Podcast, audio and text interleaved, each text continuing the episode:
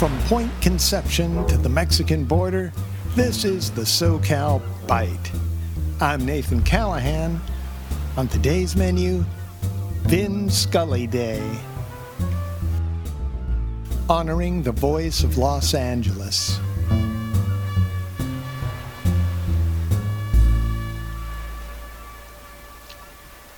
This year, after 67 seasons as the Dodgers play by play announcer, Vin Scully will end his Hall of Fame career.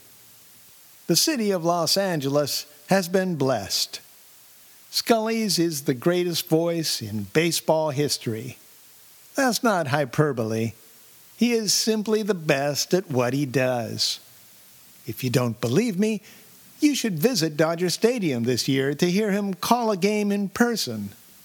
But unfortunately, as it is, you won't be able to. When Scully and the Dodgers moved to Chavez Ravine in 1963, transistor radios were as ubiquitous as cell phones are today. As you stepped into the nave of Dodger Stadium, Scully's voice, carried by thousands of tuned in radios, was omnipresent.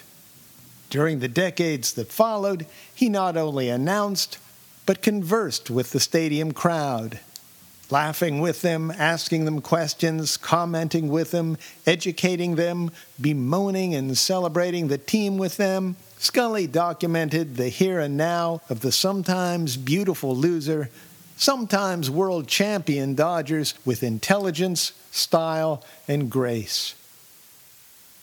Now at Dodger Stadium, a transistor radio is as rare as a recent visit to the World Series. With this turn of technology, Scully's voice has been minimized. You can hear his two tone tenor in the gift shop and restrooms where management has piped it in, but the only opportunity to hear Scully when you're in your seat, with the ball field spread in front of you, is during his Jumbotron broadcast welcome, ending with his trademark, It's time for Dodger baseball. After that, the sound of Dodger baseball is a PA system program high decibel sound blocks of cheerleading FX, advertisements, at bat music, movie trailers, and overamped MCs pitching hot dogs, drinks, and hero worship. If you do bring a radio, or try to listen to Scully on your smartphone, you'll need headphones. But even headphones are hit or miss. The PA system overpowers all. Before Vin Scully retires, the Dodgers need to designate a series of special days, one every homestand, when Scully's voice can be heard at the stadium for an entire game again. We've honored Scully with testimonials, trophies, and a street named after him, but let's not forget to enjoy what he calls his instrument, his voice, playing in the ballpark again.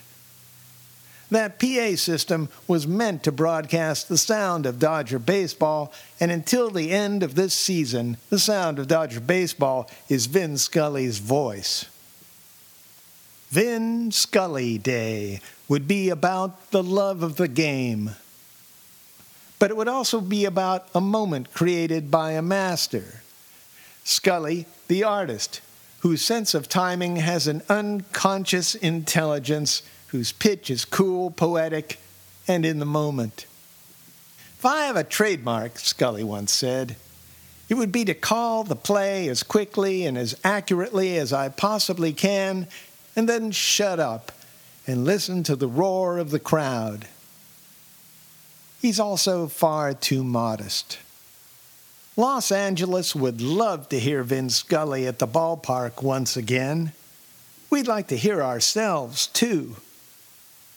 For the love of Dodger baseball, let's set aside a game every homestand to fill the stadium with the sound of Scully's voice. After this year, we and he will never have that chance again.